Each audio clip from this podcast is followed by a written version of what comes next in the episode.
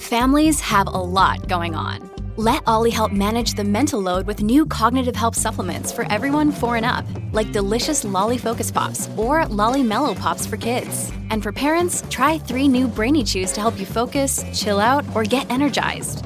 Find these cognitive health buddies for the whole fam at olly.com. That's O L L Y.com. These statements have not been evaluated by the Food and Drug Administration. This product is not intended to diagnose, treat, cure, or prevent any disease. Look, Bumble knows you're exhausted by dating. All the must not take yourself too seriously and 6 1 since that matters. And what do I even say other than hey? well, that's why they're introducing an all new Bumble with exciting features to make compatibility easier, starting the chat better, and dating safer. They've changed, so you don't have to. Download the new Bumble now. This is Optimal Relationships Daily, episode 1896 Why a $35,000 Wedding is a Dumb Idea by Chris Reining of chrisreining.com. Hello, everybody, and thanks so much for tuning into another one of our weekly bonus episodes here on ORD. I'm your host, Greg Audino, and this week I'll be sharing a previously aired episode from our finance show, Optimal Finance Daily, that I think you'll find has some nice crossover as it discusses the logistics and holistics, mm, if that's a word, of planning your wedding. So here is OFD host Diana with the article and her commentary as we optimize your life. Why a $35,000 wedding is a dumb idea by Chris Reining of chrisreining.com. I'm at a wedding in Milwaukee and everyone is happy. Because when you throw enough money and alcohol at something, of course it's going to be an extraordinary day. But having an expensive wedding doesn't mean you're going to have a happy marriage. That's what I'm learning from watching the documentary 112 Weddings. You should watch it because it's really good.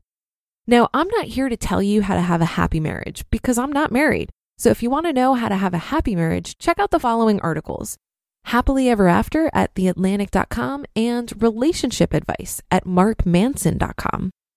If you want to know why having an expensive wedding is a dumb idea, keep listening. Okay, you probably know most couples are spending $35,000 on their wedding. Sure, some spend more and some spend less, but I think we can both agree that weddings are expensive. And I know from having two married sisters, they're also stressful and time consuming too.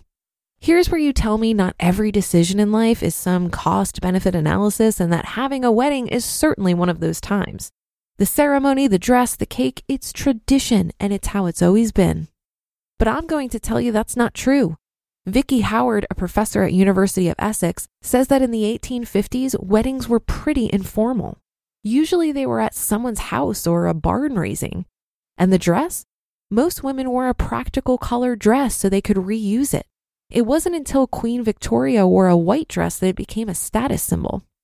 The same is true about the cake. White sugar was so expensive that by having a white cake, you were signaling you had money. This is when everyone started copying wealthy people's weddings, and the wedding industry was born. Yes, I'm spending a lot of time researching all this because it's fascinating. So, modern day weddings aren't tradition anymore. Instead, weddings are a $300 billion industry created by decades of sophisticated advertising and marketing campaigns complete with china, silver, crystal, and that KitchenAid mixer you never use. You know the one. This is why, when you're planning your wedding and complaining about the venue's $2 per guest cake cutting fee or their $10,000 food and drink minimum, you won't get very far. The venues, DJs, and photographers will simply say it's standard and knowingly charge you more. I don't really blame them. Okay, so what are your options?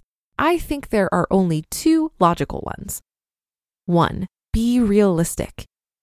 If you have $35,000 in your bank account, then have a $35,000 wedding. I'm not going to judge you. The problem is that most people don't have $35,000 in their bank account. So they start out saying they want a small, simple wedding, and then little by little spend way more than they plan to end up with wedding debt like 36% of couples. This is according to an article on MarketWatch.com about wedding debt. So here's what I want you to do if you're getting married or planning to someday. Sit down for 10 minutes and figure out where the money is going to come from. It's easy to put this off saying maybe my parents will pay for it, or I'll worry about it when I'm engaged, or my wedding really will be different. A wedding will probably be one of the biggest expenses of your life, which means you need to do the math, just like if you're buying a house. Because if you're not saving for it right now, you're not going to have the money for it later. Map out how much you need to save and then set up automation to start saving that amount. Number two, plan it like a funeral. I love reading stories about couples that spend $30,000 on wedding flowers and email the florist 250 times with requests for getting the arrangement just right so they match the tones of the room. I'm thinking, are they more in love with each other or the idea of a wedding? And how nuts are you to send 250 emails to your florist? I recently read a New York Times article about a couple who planned their entire wedding in five days, like you would a funeral. I like that because when you're only giving yourself five days to plan a wedding, you're only spending on the necessities. And when you're only spending on the necessities, you're not going to spend much. Their total cost $4,500. Here's the thing though, it doesn't matter if you're spending 4500 or 35,000 or 110 million. Having an expensive wedding doesn't guarantee you're going to have a happy marriage. How do I know this? An article titled The Divorce Proof Marriage from theatlantic.com describes a study that found that the more you spend, the more likely you're going to get divorced, which means by spending nothing, you have the best chance your marriage will last.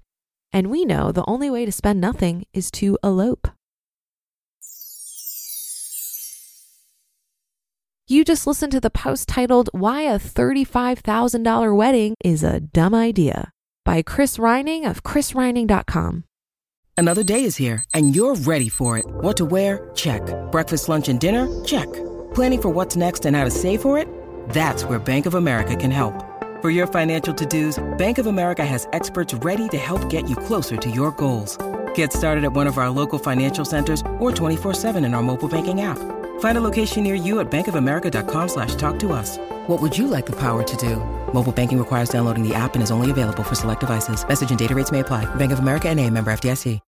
When you need mealtime inspiration, it's worth shopping Kroger, where you'll find over 30,000 mouthwatering choices that excite your inner foodie. And no matter what tasty choice you make, you'll enjoy our everyday low prices, plus extra ways to save, like digital coupons worth over $600 each week. You can also save up to $1 off per gallon at the pump with fuel points. More savings and more inspiring flavors make shopping Kroger worth it every time. Kroger, fresh for everyone. Fuel restrictions apply.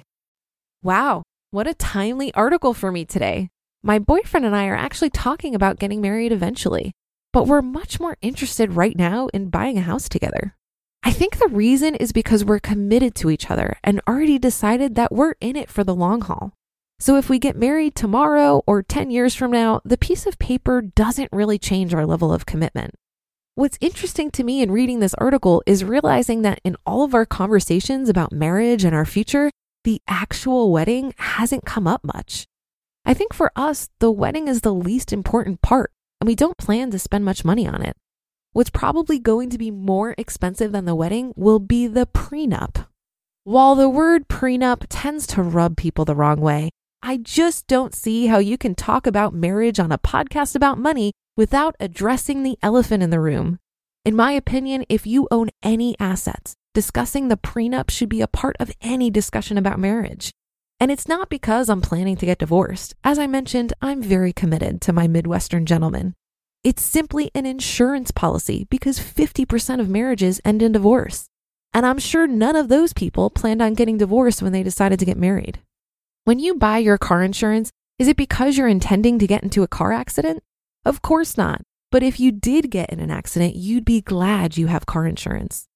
This is exactly how I look at prenups. While I don't look at my wedding day as the most important day of my life, I do believe that the person I choose to marry is the single most important decision of my life. This is the person I'm going to spend the most time with, who I'm going to make big decisions with, who I'm committing to support through thick and thin and vice versa. And the people we choose to surround ourselves with have the biggest impact on our energy and happiness. So you better believe I take the decision to get married very seriously. But the wedding? Whatever. And that'll do it for today. Have a great day and start to your weekend. Thank you for listening, and I'll be back here tomorrow where your optimal life awaits.